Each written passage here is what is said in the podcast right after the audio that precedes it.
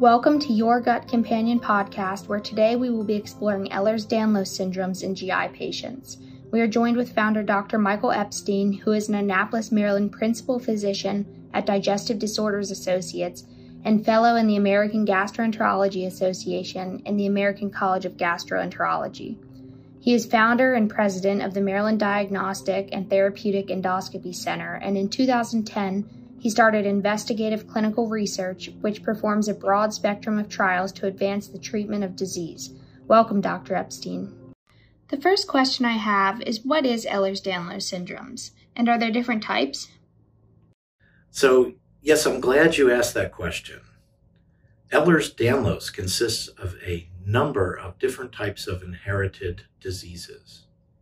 It's a loose term for a variety of conditions, but the most common is the classic type or the hypermobility syndrome. In both of these, there is a marked looseness or hypermobility of joints. In the classic type, the skin is also very elastic or stretchy, where in the hypermobility type, the skin is often normal or nearly so. And there are other different kinds of Ehlers-Danlos as well. What GI conditions can be present in a patient with Ehlers-Danlos syndromes? And what is the most important priority for a gastroenterologist seeing a patient with Ehlers-Danlos syndromes? Well, there's a wide range of conditions that can be present, and it can be confounding and difficult as often these conditions occur at the same time. For most of these, the treatment may be similar to those without Ehlers-Danlos, but often the usual tests that we do are negative or more difficult to interpret. We can see things like gastroparesis, which is slow emptying of the stomach, or even too fast emptying.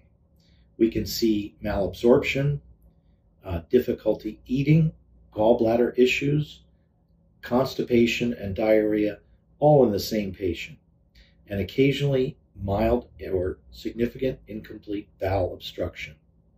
The most important and common thing to keep in mind for the treating physicians is that when Ehlers-Danlos patients have symptoms referable to the GI tract, they nearly always have an organic or real cause for these symptoms. Is treatment for non emergency GI problems the same for a patient with Ehlers Danlos syndromes versus a patient without? Yes, in many cases, the treatment is the same or similar, but there are no good controlled studies that show that patients with Ehlers Danlos should be treated any differently than other GI patients in terms of actual treatment. However, it's important to understand that there may be issues that are not easy to diagnose such as leaky gut syndrome, malabsorption, bacterial overgrowth, and the disordered functioning of the autonomic nervous system. The problem that we see in patients with Ehlers-Danlos includes dumping syndrome, where the stomach may be emptying too rapidly. The gallbladder may be dysfunctional even though you do not have gallstones. Uh, and as we already mentioned, there may be small bowel bacterial overgrowth. There also tends to be an increase in the possibility of gluten intolerance, either the celiac kind or the non celiac kind as well. What are some of the precautions a gastroenterologist should take when seeing a patient with Ehlers Danlos?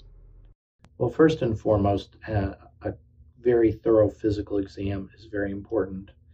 And to be aware that when you're doing procedures, on a patient with Ehlers-Danlos, you have to be careful not to put traction on the limbs, not to use force on any joints, to use spinal stabilization, extreme gentleness, um, avoiding anterior traction of a laryngoscope, um, keeping the patient's head in a neutral position, uh, and also being aware that uh, patients um, may have slower healing so uh, if you do any suturing, you need to make sure that you uh, uh don't have any tension in the uh, sutures.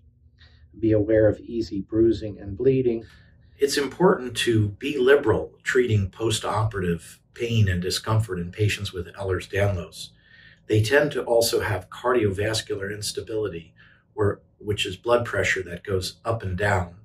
So it's important to add a liberal use of IV fluids, and that can address this problem. And these are all some of the things that doctors need to be aware of. Thank you for taking the time today to discuss Ehlers-Danlos syndromes with us, Dr. Epstein. If you're new or returning to Your Gut Companion, learn more by following us on our social media or by exploring our website at dda.net.